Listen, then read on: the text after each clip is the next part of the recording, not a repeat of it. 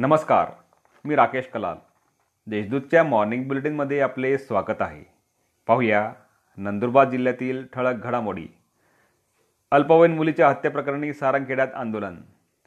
सारंगखेडा तालुका शहादा येथील अल्पवयीन मुलीच्या हत्येप्रकरणी आरोपीला तात्काळ फाशीची शिक्षा देण्यात यावी या मागणीसाठी नंदुरबार दोंडाच्या भागातील आलेल्या दोनशेहून अधिक मोर्चेकऱ्यांना तापी पुलावर अडवण्यात आले.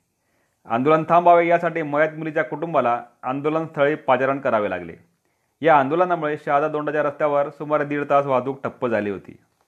अस्तंभ यात्रा व रंजनपूरच्या आरती सोहळा रद्द. कोरोनाचा संसर्ग टाळण्यासाठी अस्तंभ यात्रा व तळोदा तालुक्यातील रंजनपूर येथील गुलाम महाराज यांच्या समाधीस्थळी दरवर्षी होत असलेला आरती सोहळा यावर्षी रद्द करण्याचा निर्णय ग्रामस्थांनी घेतला आहे.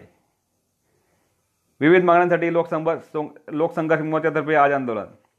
केंद्र व राज्य शासनाच्या विविध धोरणाच्या विरुद्ध लोकसंघर्ष मोर्चातर्फे आज दिनांक पाच नोव्हेंबर रोजी अक्कलकुवा व तळोदा तहसील कार्यालयासमोर बेमुदत धरणे आंदोलन करण्याचा इशारा प्रतिभा शिंदे यांनी दिला आहे.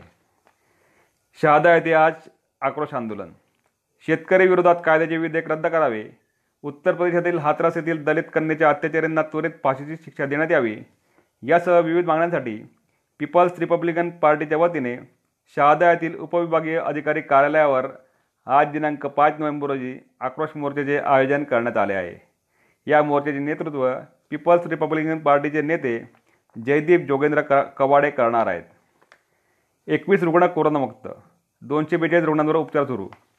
नंदुरबार जिल्ह्यातील एकवीस रुग्ण कोरोनामुक्त झाल्याने त्यांना कोविड कक्षातून डिस्चार्ज देण्यात आला आहे. त्यामुळे आता जिल्ह्यात केवळ दोनशे बेचाळीस रुग्णांवर उपचार सुरू आहेत. आतापर्यंत तेवीस हजार सातशे बावन्न संशयितांची कोरोना चाचणी करण्यात आली आहे. त्यापैकी पाच हजार आठशे तीस रुग्ण कोरोनाबाधित आढळून आले आहेत. सतरा हजार एकशे तीस रुग्णांचा अहवाल निगेटिव्ह आला असून एकशे एक्केचाळीस रुग्णांचा मृत्यू झाला आहे. आतापर्यंत पाच हजार चारशे साठ रुग्ण कोरोनामुक्त झाले आहेत. या होत्या आजच्या ठळक घडामोडी. अधिक माहिती आणि देशविदेशातील ताज्या घडामोडींसाठी देशदूत डॉट कॉम या संकेतस्थळाला भेट द्या. तसेच वाजत राहा दैनिक देशदूत. धन्यवाद.